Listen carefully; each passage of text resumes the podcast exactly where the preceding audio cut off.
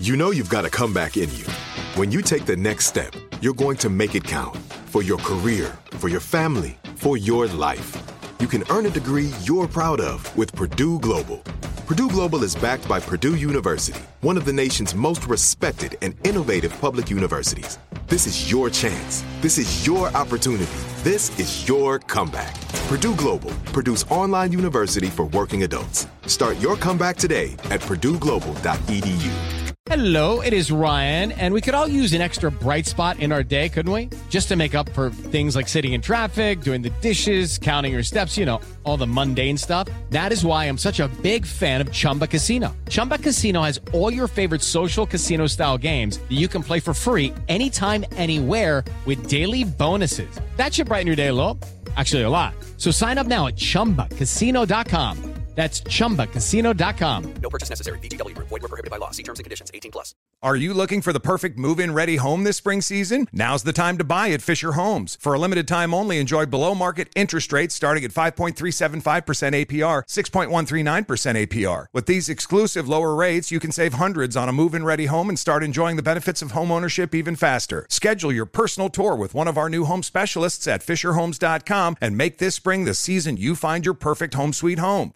Financing provided by Victory Mortgage LLC, NMLS 461249, Equal Housing Lender. With every CBD product claiming to do something different, it's nearly impossible to decide what's best for you. Lazarus Naturals pioneered the farm to front door model of transparency where they handle each step of the production process to ensure quality, potency, and consistency. Scannable labels allow you to see the test results of your hemp batch so you can be confident in the safety and quality. Visit LazarusNaturals.com today. Lazarus Naturals, committed to improving your life as well as the world around you. Not available in Idaho, Iowa, or South Dakota.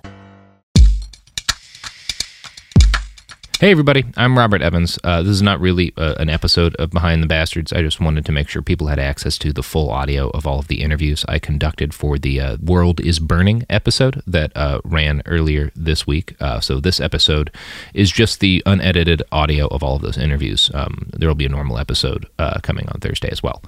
Um, so, to start off, we have the unedited audio of my interview with those two Chilean activists. Uh, and I'm going to play that right now.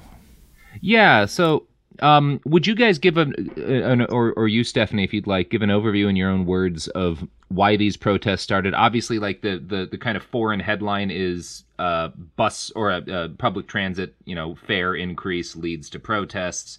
My understanding is that's just sort of kind of the spark that lit a bunch of tinder on fire. Yeah. yeah. But I'm interested in yeah, what what you blame it on? Yeah we the the last year we, we are participating in different protests uh, for this uh, different um, thing about um, problems that we have almost the almost start with the Pinochet with the Q mm-hmm.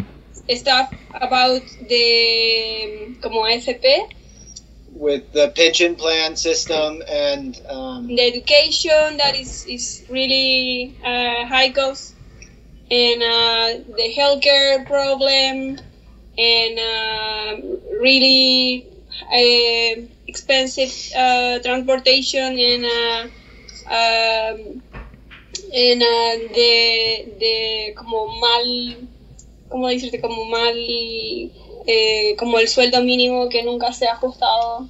Yeah, the minimum wage is very low. So, right. Yeah, it's like you said, um, where what initially started this protest was a group, uh, a bunch of students who were evading uh, the uh, metro. So to protest the rise in the fare, which is the second or third time they've um, raised the metro uh, in the last three years. Um, and so it's the most expensive metro in South America, and um, and even though for someone from the United States it might seem it's still very cheap, or how are they only protesting over ten more cents or whatever, but um, in Chile, if you make the minimum wage, you could be spending almost twenty percent of your wage on the metro, and so wow. it is very expensive here. And uh, so what happened is a lot of students were um, getting together as like a big group, and so there would be hundreds of them, and they would all rush into the metro together and, and jump over the turnstiles. and so the uh, that's how it all started. And then the police were very uh, heavy-handed in their reaction and got very violent. And then it got kind of worse from there. And so the protest exploded into uh, more of a general protest because um, there's been a lot of problems in Chile, and there's a lot of um, inequality and a lot of things that have never been fixed since the uh, since the dictatorship. Um, so they're still using the same constitution that was written by Pinochet, and um, yeah, and there's lots of other things. Yeah, with, yeah. Uh, the the corruption of Piñera, the current president, and then a lot of people protest over the last couple of years about the pension plans, the uh, AFP, and um, so collusion of company and uh, selling uh, land of for hydroelectric companies too, only for business. And um, it's really interesting because in Chile, uh, almost uh, 10 family are they have control uh, uh, for of the they are the they are they have control uh, with the como tienen como control del país más o menos como son las más ricas. Yeah so it's it's similar to the united states where there's uh, you know a couple hundred um, billionaires that are kind of controlling everything but in chile it's literally 10 families and these 10 families uh, are, are very very rich and have a lot of control in the country um, but but yeah so it's it's a, about a, a lot of things um, uh, the protest now And uh, would you y'all walk me? and uh, oh, sorry. in this in this no, sorry. no. Please Say that continue. again? Please continue. no in this um, uh, you know this uh, period period of the Piñera that is the president Yeah. this is the second um, uh, period second term for term Piñera. yeah they he, he has so i think all the chilean think that uh, the the caps in um, in the the terms of the piñera they are more um, aggressive this year in all the terrain so There's also yeah a big issue with like the militarization, uh, militarization of Yeah. the uh, of the police. Yeah, so the police are really heavy, and like she was saying, especially with uh, under uh, under Pinera, um, the police respond to often peaceful protest with with tear gas and um, and violence. And, and now, of course, there's been declared the state of emergency, so now you have the military and tanks in the streets too. And why you you said that the police have gotten more aggressive and more violent this year? Why would you Yeah. do you have do you is there a reason behind that? Do you think like is, is there some sort of No. cause to that that you can see? No, it's, it's not any reason. It's only a strategy of the government, but it's it's bad idea. And uh, and um, a couple months ago, we saw some car of the cops uh, driving in the in the paseo, really traditional in the center of the city, and uh, como tirando tear gas. ¿Te acuerdas? Oh yeah, yeah. A couple months ago, um, there was uh, some crazy protest, and uh, the police were were driving through like Plaza de Armas, like the the downtown, uh, like the center of the historic center of town, and um, and and throwing tear gas at people who weren't even protesting. And um, but to answer your question, I think that it just has to do with the government because um, a, a couple years ago, the president was Bachelet, who is uh, more center left, and so I think the police now under Piñera understand that they kind of have carte blanche to, to do whatever they want, and that they won't be reprimanded for um, violence against protesters.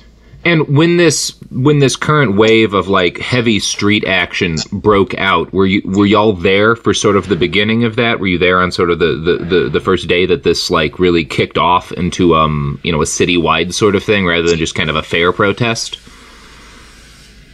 Uh, yeah, definitely. So we um, we live uh, about step six or seven blocks from Mhm. um, uh, Plaza Italia, which is the Metro Baquedano, which is like the center of downtown and is the historic place where um, protests always start. And um, and so we're kind of in the thick of it. And then also we are right by this intersection where uh, when the protest really got serious uh, two nights ago, um, the there were five buses that were burned right at our intersection. So um, yeah, it's kind of right outside our, our door. And uh, what do y'all, y'all? One of the, obviously, I think probably internationally the most famous image from these protests so far is the um, the headquarters of that electric company um, being burned down. Um, and it's usually most of the sources I've seen have ascribed it to the protesters, but I have seen a lot of people saying that um, it couldn't have been protesters because the fire started on a floor that only a limited number of people have access to. Um, obviously, I don't think anyone can prove to a point of certainty one way or the other what happened yet. Um, do, do y'all have sort of a, a take on that, an opinion on that? What you think is most likely, or what most people seem to believe? Yeah, it's it's weird. With the bus, it's the same. Um, it's it's uh it's crazy to believe because uh, with, with the uh, problem with the buses, um, we saw a couple videos, and um, one of these buses was uh, escorted for the cops, and really w- weird situation. And the, almost the, the bus they put in the place for the people can burn in, for angry and uh, for the problem. So it, this is not the the first time that the cops makes stuff crazy like that. So you you can think about and can use your imagination to to think that it's real. It's it's fake. It's Yeah, um, like you know, we're uh, not typically uh, like conspiracy theorist people, but as far as like um, what a lot of people have been talking about is uh, with both the uh, Enel electric company, um, with the the fire that happened on their their uh, staircase, right? Their fire escape. Yeah. Um, and uh, yeah, it, there was a number of suspicious things about it. You know, it started on the 11th floor, so it's like, how could a protester do that? And I don't know. Um, and of course, it only burned that uh, the fire escape and, and didn't touch anything about the main building. And there, so there's a lot of suspicion here um, of that, and then uh, of the idea that possibly it was the police or the government who, who started that as a way to justify um, bringing in the military and all of that and uh, starting the curfew. And uh, what's that thing is very similar is uh, these five buses that were burned outside uh, of our apartment. Um, it was very strange because yes, there's there's almost never five buses all right next to each other uh, on the street on the corner, and um, and then there's also been videos that have been passed around WhatsApp and um, social media where you see that these buses were like discontinued, so they were already like in bad situation or bad shape, and then there's a video that's been passed around of the police like escorting one of these buses like very slowly almost like they're escorting it here so they can burn it and again use it as justification um, to ratchet up the police response. So it's hard to say, and you know, you don't want to be a conspiracy theorist, but certainly Yeah. there's um, there there's uh, suspicious things uh, happening in that regard. And on the street here, almost every Chilean that we've talked to has has said that that they pretty much believe that it was the police that that were doing that. And in in terms of what you've seen in person from the police response to all this, how would you how would you describe how you've watched the police uh, uh, deal with the protests so far? Like, what have you seen? Uh, just a lot of tear gas, uh, a lot of um, the water cannons, um, mostly tear gas. Uh, just in, in our experience, we've been kind of playing it safe. We weren't getting really too too far into the extreme protest. Um, we kept trying to go to the center to Plaza Italia, but we kept uh, getting pushed back by tear gas every time.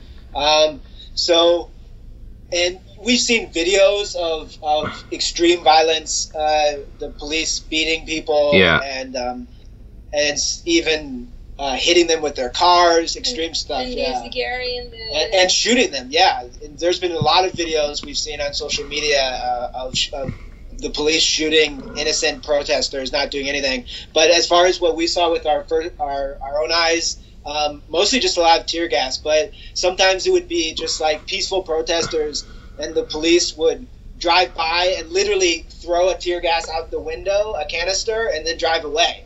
So Jeez.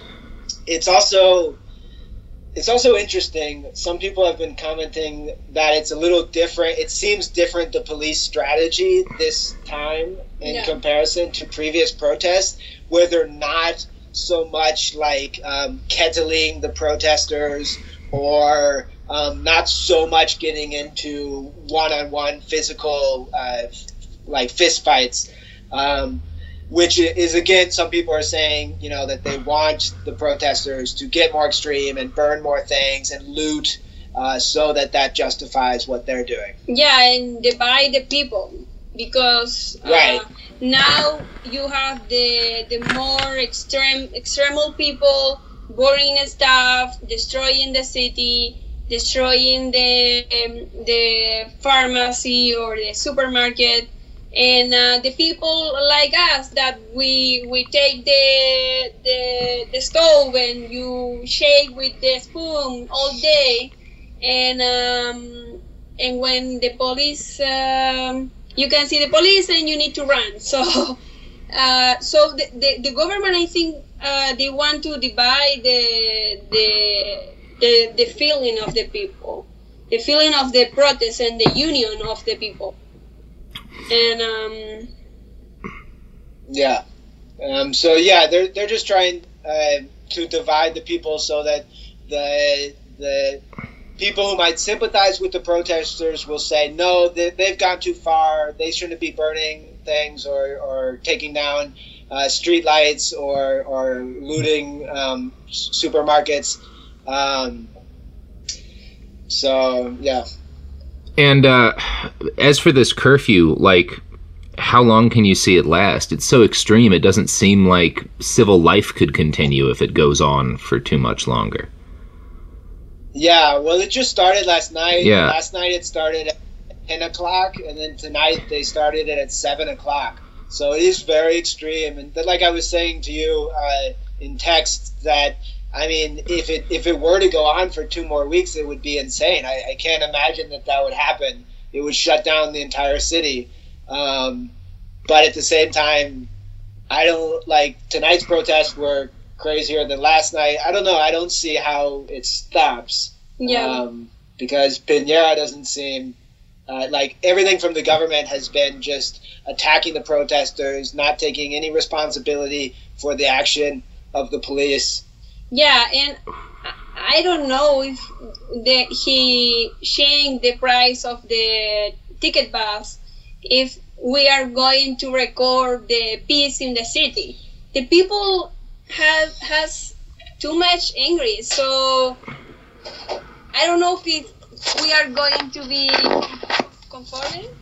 um, con- like satisfied. So Yeah. Pinera has mentioned that he he might um, tim- or he might freeze the the price increase for the metro, but at this point, it's like that's not going to be enough to satisfy people because, as we mentioned, the protest is about things much worse than um, the metro fare. So. Uh, yeah, I mean, like, I don't think people will stop protesting unless Pinera resigns. The people are out there shouting and, and calling for his res- resignment, uh, re- resignation, and um, you know, I don't. Obviously, I don't think he wants to do that either. And if you could send out a message to people from around the world, Americans and, and, and Europeans and everyone else not in uh, Chile listening to this, what is it that you want other people to know about what's happening in your country? Um, I don't know when when we live in um, in in Colombia. Uh, the most uh, uh, common stuff that the people ask us it, it was um, why we leave Chile uh, when Chile is so good, so uh, good country, and um, all the system is so so good. But um, the problem is that the problem is Chile has a lot of uh, problem for a long time. Uh, almost start with the queue, and uh, we didn't uh, have any solution for this. So yeah, we are not okay. We, we have problem. We have huge problem, and the world uh, didn't know any like that. So Yeah. Um, I guess I would just say to people that um, I, hope that people are aware of what uh, the Chileans are protesting for and, and that they understand that it's not about the metro fare. It's, it's not only about paying 10 cents more, um, that it's about deeper, profound issues at, that are at the core of this country.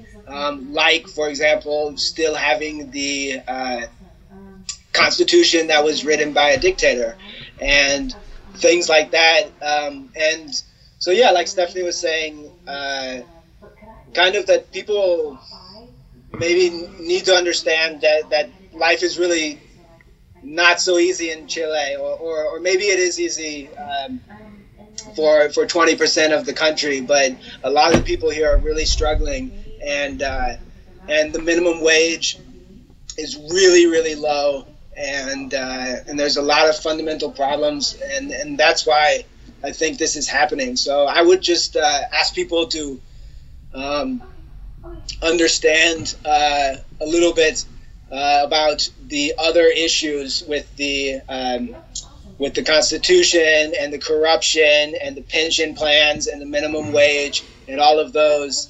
And um, and uh, even though I don't condone uh, looting or violence or anything like that, um, I would ask that people have some some empathy for the people who are out here protesting for a better life. And uh, obviously, I think the the the, the most well-known protests occurring in the world right now are the ones in Hong Kong, and I think the tactics there I, I've seen them used and cribbed by protest movements in a number of other countries that are going on right now. Have you seen that have any impact on the tactics people are using on the ground? Um, I know that I've seen a lot of people sharing videos on social media about uh, like the Hong Kong protesters, um, uh, like diffusing the the um, tear gas canisters. You know, Yeah. where they'll put a traffic cone on top of it and then pour some. Um, uh, some sort of chemical solution in there and it, it uh, neutralizes it. So I know that I haven't actually seen any Chileans do that, but I know a lot of people were talking about that. Um, and well, we have seen we were just being watched by a drone, um, but uh, I don't think the facial recognition here in Chile is as strong as Hong Kong. Um, but yeah, I, think that part of it is um, what's happening in Hong Kong and um, what's happening in Ecuador right now is prob- probably influencing uh, the protesters here.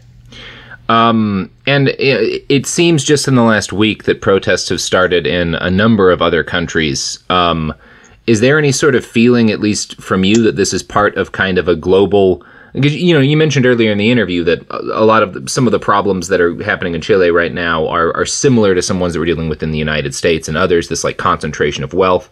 Do you have a sense that like the mass uprisings going on in a number of nations are all sort of part of something global that's bigger than just the movements in the individual countries? Um, I don't know. I would like to think so. Um, I would like to think that, you know, hopefully we are opening our eyes to the failures of neoliberalism. Mm-hmm. But um, I don't know. I don't know if uh, I don't know if there's there is a grander movement here. Sí, como está esto de Kast que apareció hace poco, por ejemplo. ¿Qué? como extrema derecha que antes nunca existió.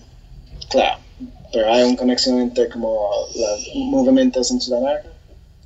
Claro, por ejemplo, eso con Brasil y que también hay un, un weón súper a favor de este tipo de cosas. Como medio se conecta, como el movimiento de derecha está siendo Sí. más fuerte y más visto. ¿sí?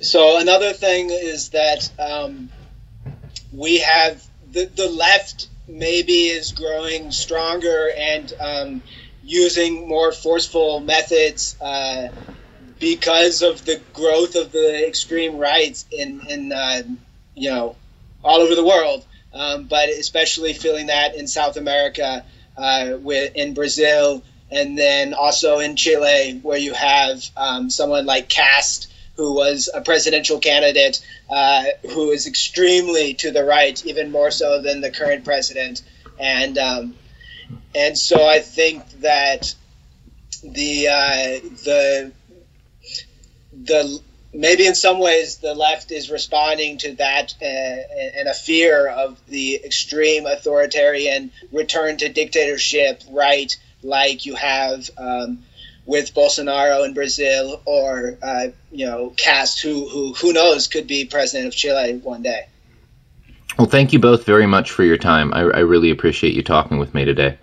Um, cool man yeah, I think that's all I wanted to get into right now. Um, obviously, I'll be in touch with you as I figure out kind of my schedule, and, and please do keep me updated on, on y'all and what you see happening outside your door. okay yeah definitely um, I'm happy to like send you some photos Please, and, yeah if you make yeah. it down here um, we'll we'll show you around and uh, and yeah send me a, a link to your podcast Yeah, absolutely. Thank you both so much for your time. okay cool Thank man you. have a good one You too. Bye. Okay, uh, I'm back, and that was the Chile interview. And next we have my interview with Joey Ayoub over in Lebanon. So I'm going to play that now. Hey, Joey. Hey. Hey, sorry, is this a good time still? Yeah, yeah, it is. How are you? I'm doing good. How are you doing today? I'm good, thanks. Yeah. Uh, well, um, I guess we should just get into it. I'm um. I'm, I'm trying to I'm, I'm doing as much reading as I can to try to understand what's happening um, in Beirut right now. Um, and you know, obviously, um, there's a lot to keep track of. You know, I've been I've been I've been covering uh, uh, Iraq and Syria for years, and I would say I, I barely have uh, uh, a minimal level of competence in either of those nations' politics. So I'm, I'm pretty new to focusing on what's happening in Beirut. Um, from what that's fine. I've listened to or been able to read, it, it seems like um, like the thing that the, the news is crediting for these uprising or for the uh, uprising might not be the right word, but for these protests is attacks on WhatsApp. Um, When I've I've listened to or read uh, things that other people in the area have written, um, it seems like the wildfires that swept the country and like the the fact that this helicopter fleet that was purchased um, by you know volunteers and then like allowed to kind of um, decay into obsolescence. Like the, the the fact that just in general the government has been very ineffective at dealing with major problems like those wildfires is a much bigger reason for the protests. Um, but I, I'm interested in kind of your telling of like why this has all happened um, and sort of how it's how it where, where you see things as being at right now. Yeah, so it's it's a bit of both, and obviously much more than that at the same time. Uh, the wildfires that was last um, Monday, so that's the 14th, the night of the 14th to the 15th, and it lasted about 48 hours. And it was what And- and 1,300 basically those- hectares? Yeah. Yeah, and those uh, 48 hours we lost uh, basically a year's worth of uh, trees lost usually. So I think there was something like 3 million uh, trees. That's horrible. Right, that's usually the annual average. Yeah.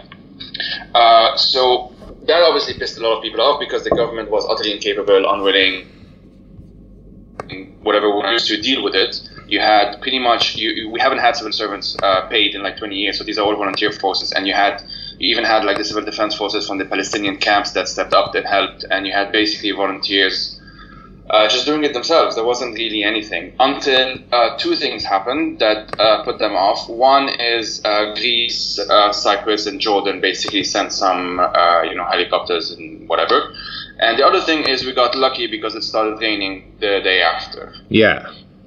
Uh, so that's pretty much why, uh, like we, the damage was more or less limited, if you want. And so the fact that after all of this, just like a day later or something, the, the first thing the government can think of doing is to impose a tax on WhatsApp, which is obviously a free service that people use because actual phone services are extremely expensive in Lebanon.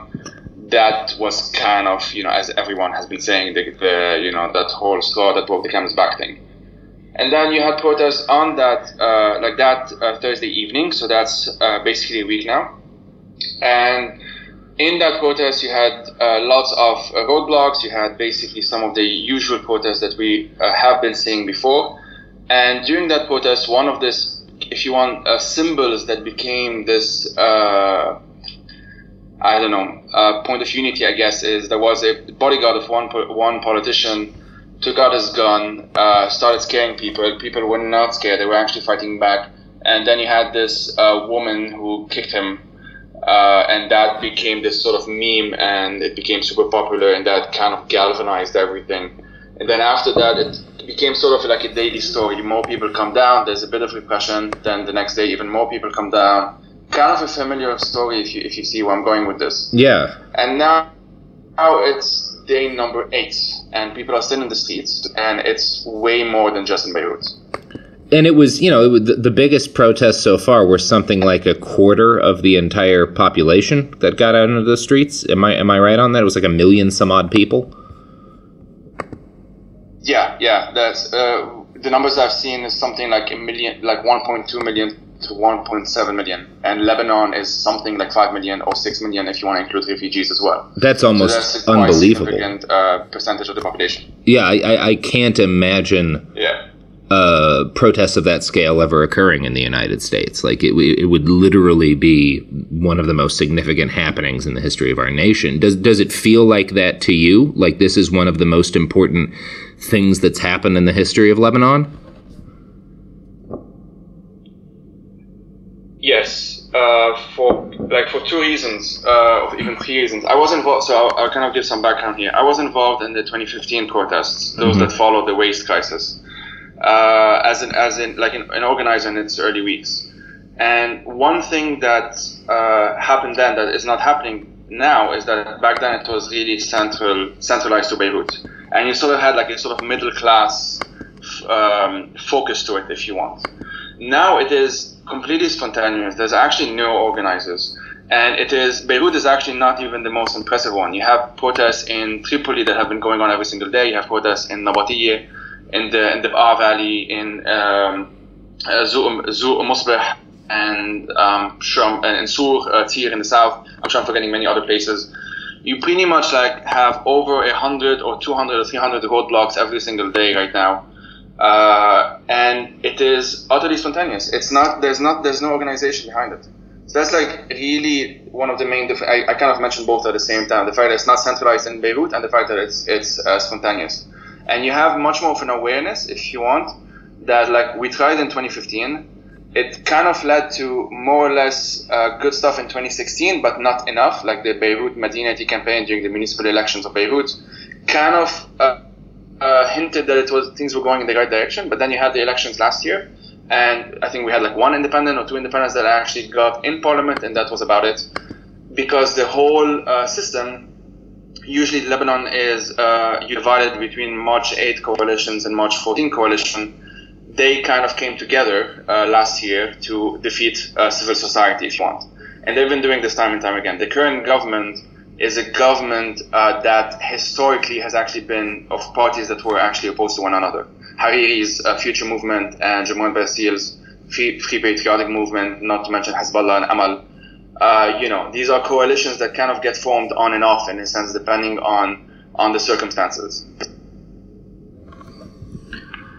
And uh, what can you tell us about sort of the nature of how the security forces have responded to this? I, I, can tell you that like a lot of what I've seen on Twitter has been, you know, there have been some pictures of like uh, Lebanese soldiers, you know, with tears in their eyes, uh, and and I guess sort of the the thing we're led to take out of that is that um, even the Lebanese like police and military are very sympathetic to the protests. Um, I I can't tell what's actually happening on the ground, so I'm wondering what is your what is your take on that?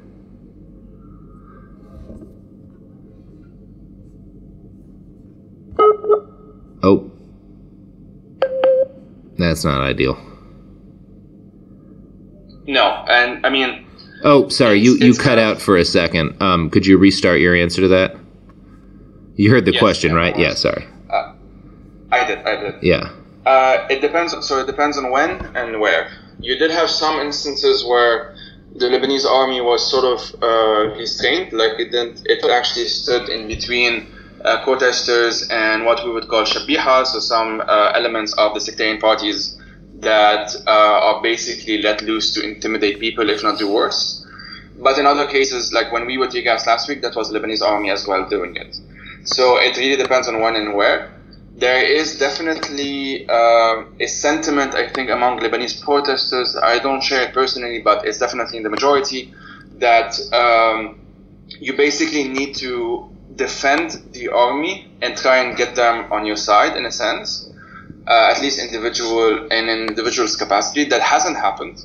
I don't think it will happen, but that hasn't happened as of now because uh, wanting to really understand that the main difference between the army in Lebanon and the army in other places in the Middle East and North Africa is that the army in Lebanon is not the strongest, for- strongest force in Lebanon. That's Hezbollah. Yeah. And every, like basically, you know, everyone knows that. And so it's not seen as, uh, oh, you know, we might have a military coup or anything like that, because that's not really in, in the realm of, of reality, if you want.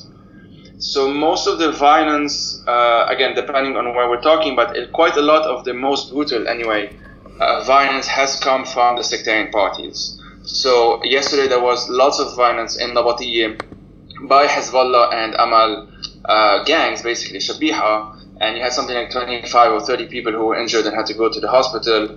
And in the evening yesterday, you had also uh, um, again, I'll just use the word shabiha of uh, the Free Patriotic Movement in another area not too far from where I live that attacked uh, people as well. Actually, I'm not sure how many people were injured in that one. It wasn't as serious as the one in the south, but it was fairly serious as well. So you do have these uh, tensions between a, a uh, spontaneous, um, if you want, sense sense of the fact that we're, we're getting at the point where we can no longer tolerate 30 years of this. You know, two days ago was the 30th anniversary or commemoration, whatever, of the Ta'if Agreement, the agreement that was signed in 1989 that ended the Lebanese civil war, and they signed it in the city of Ta'if in Saudi Arabia. And that uh, system sort of codified sectarianism even more than it was before the war.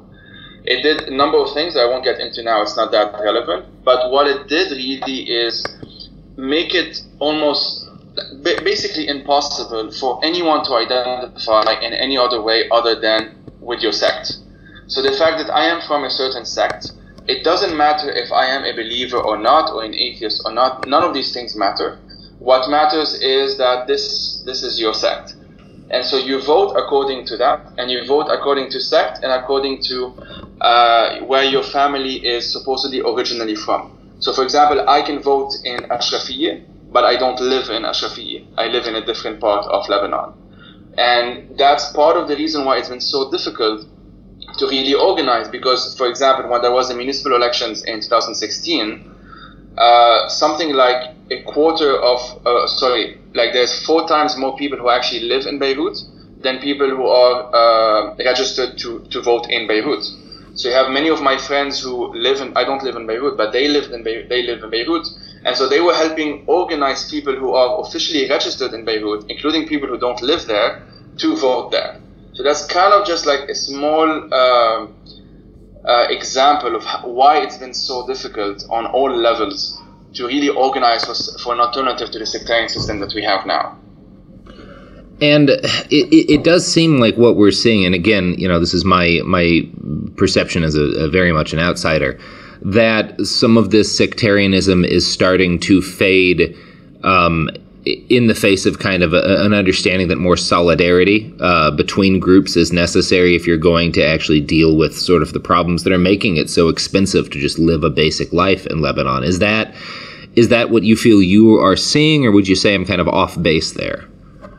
No, no, that's definitely what's happening. That that's really been the that is the most extraordinary thing that's happening, and that's why it really feels different than before. Again, as someone like I've been involved in protests since I think 2010 was my first one, and I went I went to the very brief one 2011. There was some stuff in between, and then 2015 was the big one, and then you had, as I said, 2016, 2018. But there is nothing really like what's happening now. Now you have uh, chants in Tripoli, a Sunni majority town in the north, saying like openly, and people like in the hundreds of thousands repeating the, these chants, like we are with you in Nabatieh, which is a majority Shia area uh, until the death. And we are like we are. Uh, I don't know how to translate this but like we stand in solidarity with Nabatieh and with with um, you know Beirut and and Sur and all of these other areas. And there is very much a sense that um, it it something has been broken, like the and in a good way. Like there is a, a way of doing things that is extremely difficult. That even if people stop protesting today, which I don't think is going to happen anyway, that it is impossible for the government to just continue and do things as they have been doing so far. And one symbolic way that that has been happening has been through extremely uh, rude, if you want, insults that people have been throwing against uh, politicians, like notably this this song that we have been repeating about Gebran Bassil, which is basically uh, "fuck his mother." That's basically what it means. Yeah. And that that has that has been repeated on against on pretty much all major politicians, including, although much more shyly, uh, with someone like Hassan Nas- against someone like Hassan Nasrallah, the leader of Hezbollah, and some of the other uh, leaders that have had a sort of uh, more sectarian bent to their to their politics, even though they were all part of the sectarian system. Now, uh, that's just the fact that like "fuck your mother," you know, essentially is a chant like that. You you, you know, you're talking Lebanon is, and particularly Beirut, is kind of a very very much a city of the world, but Lebanon, uh, and again, correct me if I'm wrong here, much more traditional in a lot of aspects. Like the the fact that people are saying things like this um, that are so explicit and so kind of obscene is a marker of how extreme the situation has gotten. That that that that would even be seen as acceptable. Like that that seems very um, shocking to me.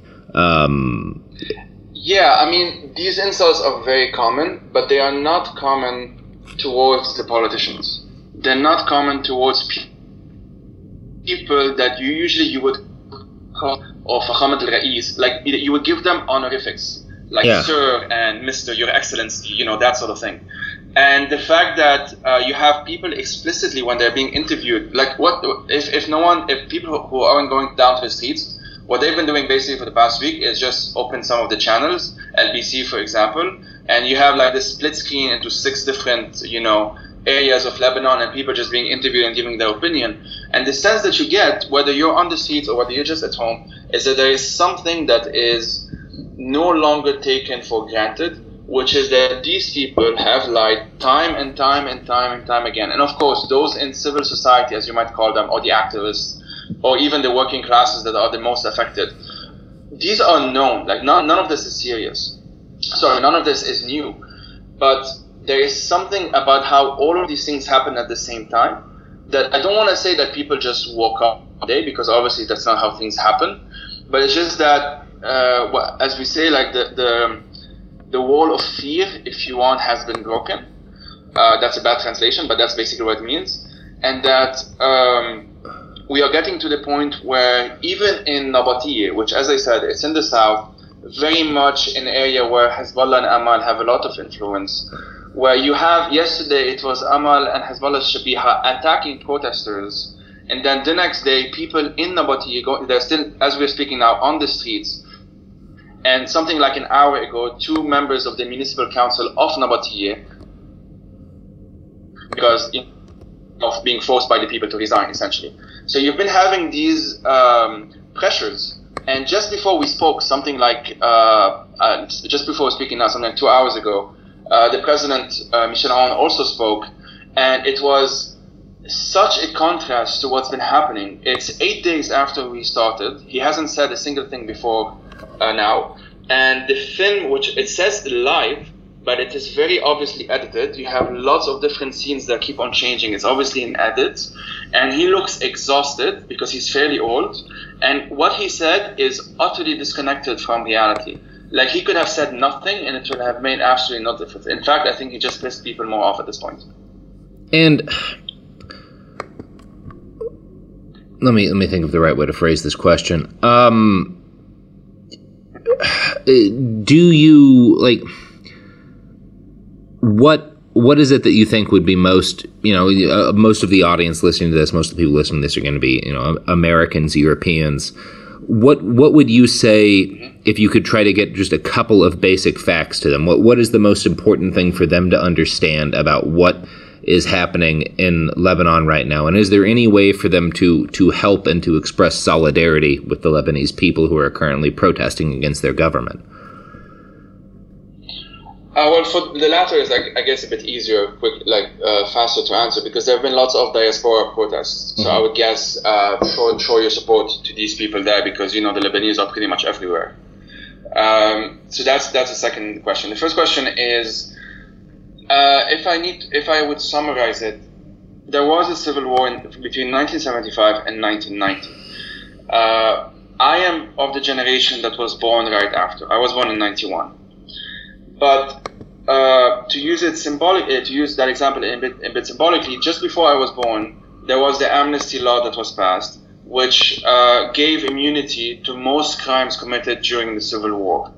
So most people who ended up in power after that were active participants in the Civil War. One of the most notorious member, uh, examples of that is Nabih Berri, who's the leader of the Amal movement and has been leader of the Amal movement since the 70s. He has been Speaker of Parliament since 1992. So he's been Speaker of Parliament for my entire existence, basically. And this is someone, like right now, there was a joke before uh, that, you know, we're fighting against sectarianism, and that means that the president, which currently has to be a Christian, and the prime minister has to be a, a uh, Sunni Muslim, and the Speaker of Parliament has to be a uh, Shia Muslim, the joke was that even if the, even if we get into a secular government, the member of uh, Speaker of Parliament, sorry, will still be still be Nabih Berri because he's been like uh, across all of the governments that have passed uh, so far in in the past three or, so decades. So Lebanon has a sectarian system, a uh, confessional system, I guess is the official word, but we just call it Ta'ifiyya, which is sectarianism. Uh, being sect. And the way that works is that it basically makes it impossible to organize politically or even to vote outside of your sect. There might be some, uh, like you might be in, like the sect being Christian, and you might vote for someone who is a different kind of Christian, but it is almost impossible to vote, for example, for Druze or Sunni or Shia, depending on when we're talking about the municipal or general elections and that sort of thing.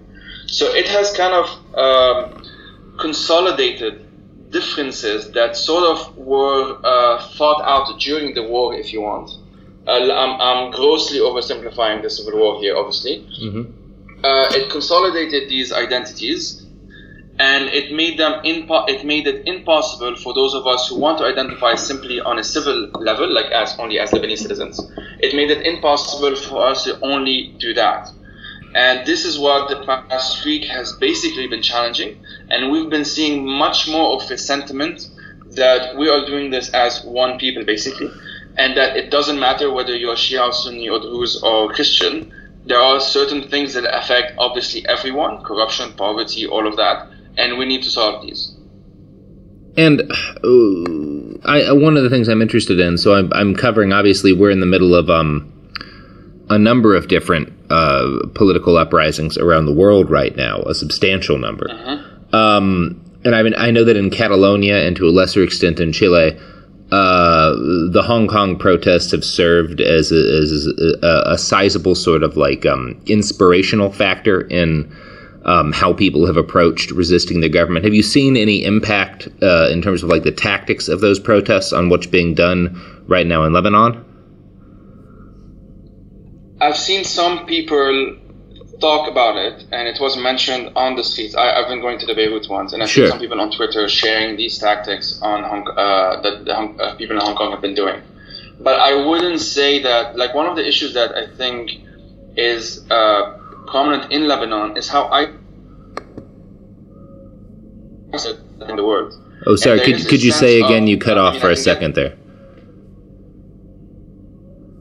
Yes, like there, there, there is a sense that you sort of cut off from the world, and that your links are the diaspora links. So you might have people who know a bit about France, a bit, a bit about Brazil or America or Canada or whatever, but that's the extent of how internationalist things can get, if you want. That's the limit of it. So you don't have as much of an influence uh, from the rest of the world outside of uh, the Arab majority world. So you have had some uh, sentiments uh, in, uh, from what I've seen, primarily in Tripoli the north and in Beirut, towards, for example, sending solidarity to, to Sudanese protesters at the time or to Iraqis right now. You have this a bit, but primarily the overwhelming majority are simply focusing on what's in front of them, essentially. And so, because this system that we're talking about has really hampered Lebanon in uh, the Lebanese and people who live in Lebanon as well, because don't forget there are also Palestinians and Syrians and migrant domestic workers and so on. It has hampered everything uh, to the point where it's just become impossible to look at anything else. And so my hope is that we solve this issue now, and I don't even think we're going to fully solve it, obviously, but we start putting cracks in the system. And this will allow people in Lebanon, I think, or maybe that's the optimist in me, to sort of regain a bit of confidence. And that hopefully can uh, lead to us learning more things in a more long term. It's just that right now the struggle has really been to maintain the momentum every single day. That's really been the main thing. And because Lebanon is so divided by region, you don't have a train or a metro or you know something that really links the region. Everything is just by car. Uh, it's been very easy for these sectarian parties to sort of lock off, if you want, an area from the other, and that's sort of been uh, what's happening. But thankfully, you know, through uh, the internet, social media, but also through some of the coverage on the news, you've been able, we've been able to see what's been happening in other areas, and that has sort of strengthened uh, individual protests as well. And that seems it's like that's part of what seems like we're kind of watching the worst nightmare of the powers that be in Lebanon occur, which is these different groups that have been split by sort of sect, um, realizing that they all have much more in common with each other as fellow working class people, as people who have to, you know, who can't count on um, you know, stealing millions of dollars from uh, the the larger chunk of the country, like the, the normal folks in Lebanon, um, realizing they have much more in common with one another uh, than with the people who run the country. Um, that that seems like what's happening, and it seems like the worst case scenario for the people in charge. Yeah, yeah, that's definitely what's happening. I actually wrote down some numbers. Uh, to show what we're like what we're talking about when we're talking about the levels of inequality in Lebanon. This is as of uh, 2014, and it's got worse. Worse. Uh, it's worsened since. Uh, the top one percent receives approximately a quarter of the total national income, which means that the bottom 50% is left with 10% of the national income. The bottom 50% makes, and this is in euros. Uh, the study was done in euros. Bottom 50% makes about 3,000 euros per year. The middle 40%, and this speaks to how there's, there isn't really a middle class anymore you sort of have a class that's in between. The middle 40% makes 11,000 euros a year. And then it goes up and up and up. The top 10% makes 81,000. The top 1% makes 334,000. And then the top 0.1% makes 1.5 million. And the, the top 0.001% makes 47 million. Jeez. So you would have in a, in a, in a city like Tripoli, which is one of the poorest, it's the poorest, biggest city basically. It's the second biggest city in Lebanon, and it's the poorest at that you have, I think, two or three or four. I can I kind of keep losing count of who's the billionaire and who's a multi-hundred millionaire. Billionaires in Najib Mikati and, and Saad Hariri are both from there, and they are billionaires. This is just an example. This is sort of the sort of situation, and these are the numbers that we have.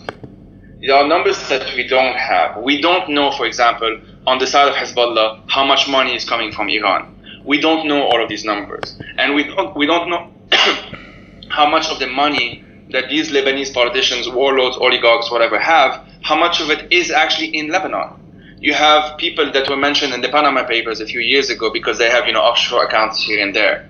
So, and Swiss banks are always mentioned as part in the protest because it's so common for us to just assume, and obviously it's accurate, that they have so much money in Swiss banks.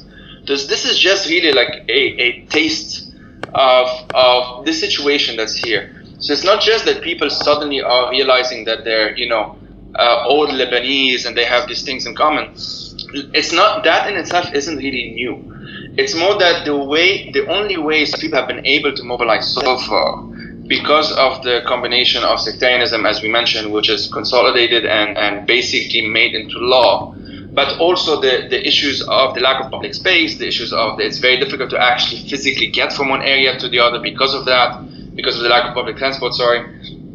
It's been just extremely difficult to kind of uh, shake the system uh, hard enough to allow independence, at least as a start, to get in and sh- show just by example it's been basically impossible to show by example that an alternative is possible.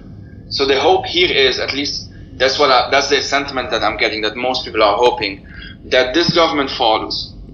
What comes after it depends on who you talk to. Someone is sort of some uh, sorry, some people want a sort of technocratic government that temporarily replaces it, and then you have early elections. Other people are just calling for early elections directly, and uh, their their hope basically is that this time just as in uh, last year we were we almost got a few independents this time we will be able to do way more because the people the, the sectarian warlords and oligarchs that united against us are extremely unpopular and this time hopefully or you know next in this imaginary future election they will be less able to mobilize in the same way that they did before well, Joey, thank you so much for talking with me today. Uh, is there anything else you wanted to talk about or wanted to mention uh, before we, we draw this to a close?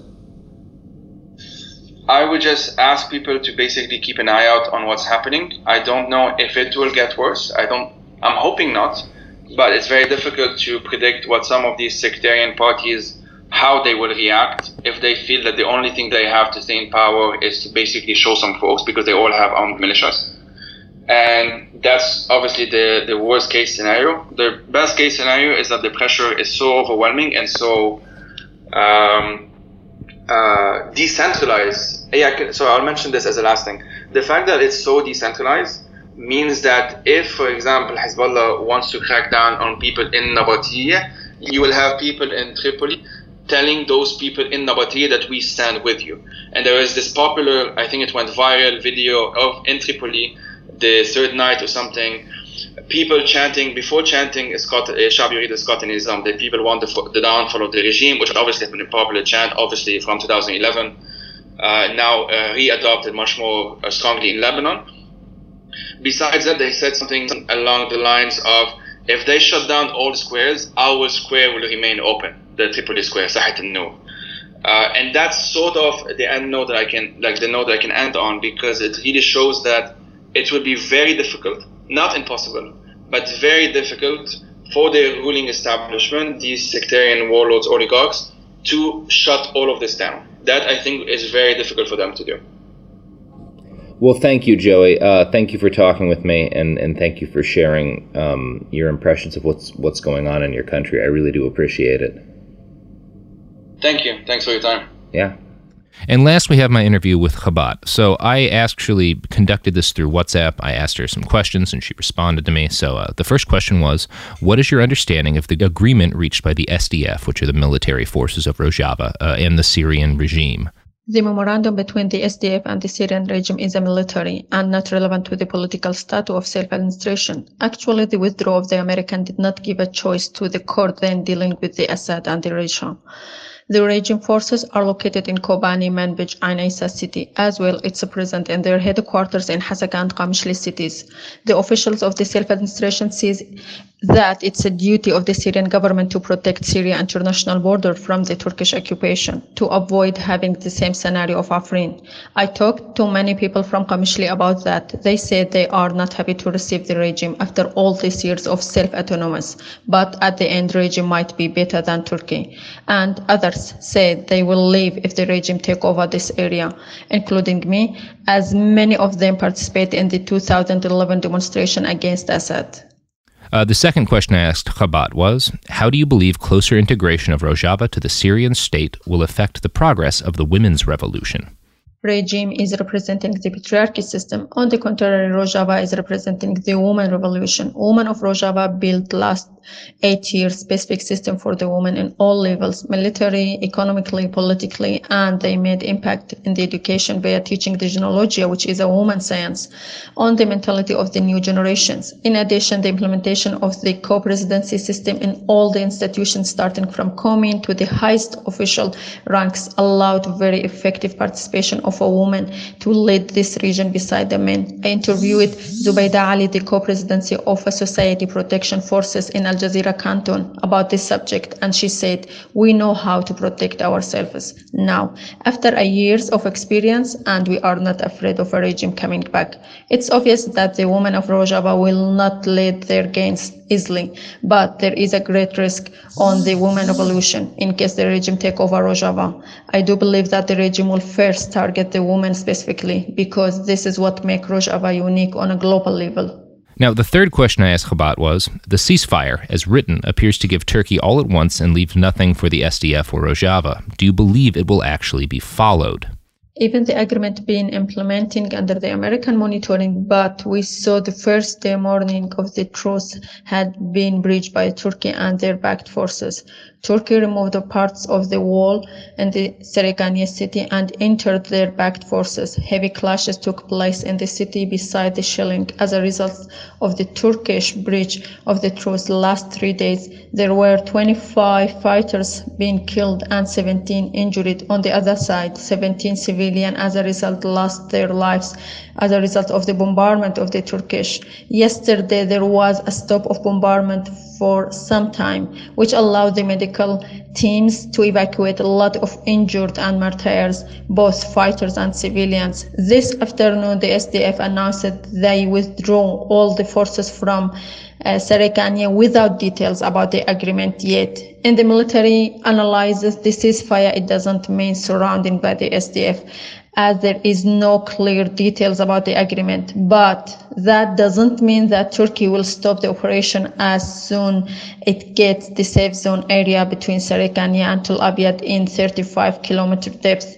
As we see on the ground that Turkey wants to destroy the self-administration system and Rojava, there is a report right, report right now saying that there is a discussion between Turkey and Russia about Kobani even. So this ceasefire doesn't mean surrounding by the SDF and it doesn't mean that Turk will gonna stop even if they get that area.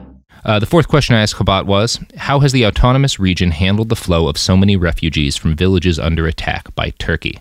October 9th, when the Turkish bombardment started against all Rojava cities, which is located on the Syrian-Turkish border, that led to a massive waves of the IDPs who moved from their cities to the villages in the south to be saved from the Turkish shelling, like Derek and Qamishli cities, while others population moved to Hasaka city that is far from the border which is Serikaniye until Tamar until Abyad, which is more close to the Hasaka city and those three last cities are most affected by the Turkish attack. The numbers of the IDPs it's it's increasing, and until now it's get around 200,000 uh, persons who have been displaced from their houses. Self-administration municipality of the Hasaka are receiving basically the IDPs, and uh, they get some support from the UN agencies, NGOs, and local associations uh, as they are transferring the schools to a shelters. But there is a lack of of services. I went to uh, in the past days to these shelters, and there is a, um, every time new numbers increasing very fast, and the humanitarian situation get worse, and the response is so slow comparing to the needs. In addition, it's it's worse as a result of the Turkish attack on the vital centers, uh, as uh, the Turkish airstrike they hit the Alok Dam in Serikaniye, which is feeding the water to uh, city of Serikaniye and Hasaka until Tamar, and that uh, uh, result a cut of water three days from those cities, and the situation of the population and the IDPs it get worse as a result of that. Also, I met many families, and most of them uh, basically from Tul Abyad, Serikani, and even some of them have been many times displacement as they were from Afrin. I think if the international response is limited, that's will gonna lead to a humanitarian crisis. Even I met the, the head of the West municipality of the Hasaka, Muhammad Shami, and he was explaining to us how it's uh, there is a pressure on the city and there is no support. For example, he gave an example about the needs of the bread. He said we use it to bake 35 tons of the flour daily for Hasaka only. Last days we are baking 50 tons and we cannot cover the needs of the population. So the situation every day, every hour get worse and worse and there is a, a gap and, and all the organizations have to respond to these needs. Uh, the fifth question I asked Khabat was How constant a presence is Turkish air power? I've read a lot of stories of convoys being bombed. Has this changed the way you travel during the day? Actually, while now I am trying to answer this question of yours, there is a, a planes. We're not sure if it in Qamishli sky. We're not sure it's it's belongs to whom because it's it's just confusing. It's so low and it's clear that it's uh, not drones. Maybe it's a helicopter. Actually, I cannot identify which kind of plane it is, but it's there because despite the Pentagon statement that they will gonna have no fly zone even before for Rojava, even before the Turkey attack started but on October 9th, when the first Turkish start was jets in Serekani, I was there and I witnessed it, and it was the first hit by the air striking. And since then, all other kinds of the war plans have been used. But the most affected city of the air striking, it was Serekania and Tel Abyad. Last night, the injuries who have been evacuated by the cities, I met some doctors who are treating them, and they told me like a most of the wounds is the result of the air striking and shelling. So it doesn't stop because Uh, in a different occasion, the SDF called the Americans for no-fly zone, and there were they were gonna fight, handling the fighting on the ground, but there was no sp- response until this moment. In addition to the Turkish drones and the airstrike, that's uh, really restrict the movement inside the cities and on the way. Also, one of the main reason now it's affecting on the movement, it's the ISIS sleeper cells even in the first day there is a uh, because they became very active recently and there is a sources confirmed that they opened the way to the turkish backed forces which led that they controlled on the m4 how, uh, highway and as a result they executed the civilians including the co-presidents uh, co-presidents of the syrian future party hevrin khalaf. Uh, the turk they didn't stop and uh, there is a, a no fly zone until this moment from any side for the rojava the sixth question I asked Khabat was How does press access to the SDF now differ from how it was during the fighting against ISIS? Is it still possible for journalists to reach the front line? Actually, if we're going to talk about the operation against ISIS and how it's have been globally uh, covered by all the media, uh, because at that time there were the SDF forces, they provided protection and the coordination for them on the ground, and, and they managed to uh, cover all the operation without any, uh, you know, like a cases that for the journalists to lose their life or anything like that. While in this operation via the Turkish attack, there is last 10 days, four journalists lost their lives and other seven have been injured because uh, now even the, the limited, uh, the access, it's limited for the media because of the security reasons. Uh, there is a shelling airstrike, ISIS sleeper cells, and also there is a, a fear from the Syrian regime uh, present also. So the, there is a no comparison in a way because of that. We can say like uh, this operation can't be covered as it have been covered like the operation against ISIS, unfortunately. And the seventh question I asked Khabat was, of course, what can people outside Rojava do to help?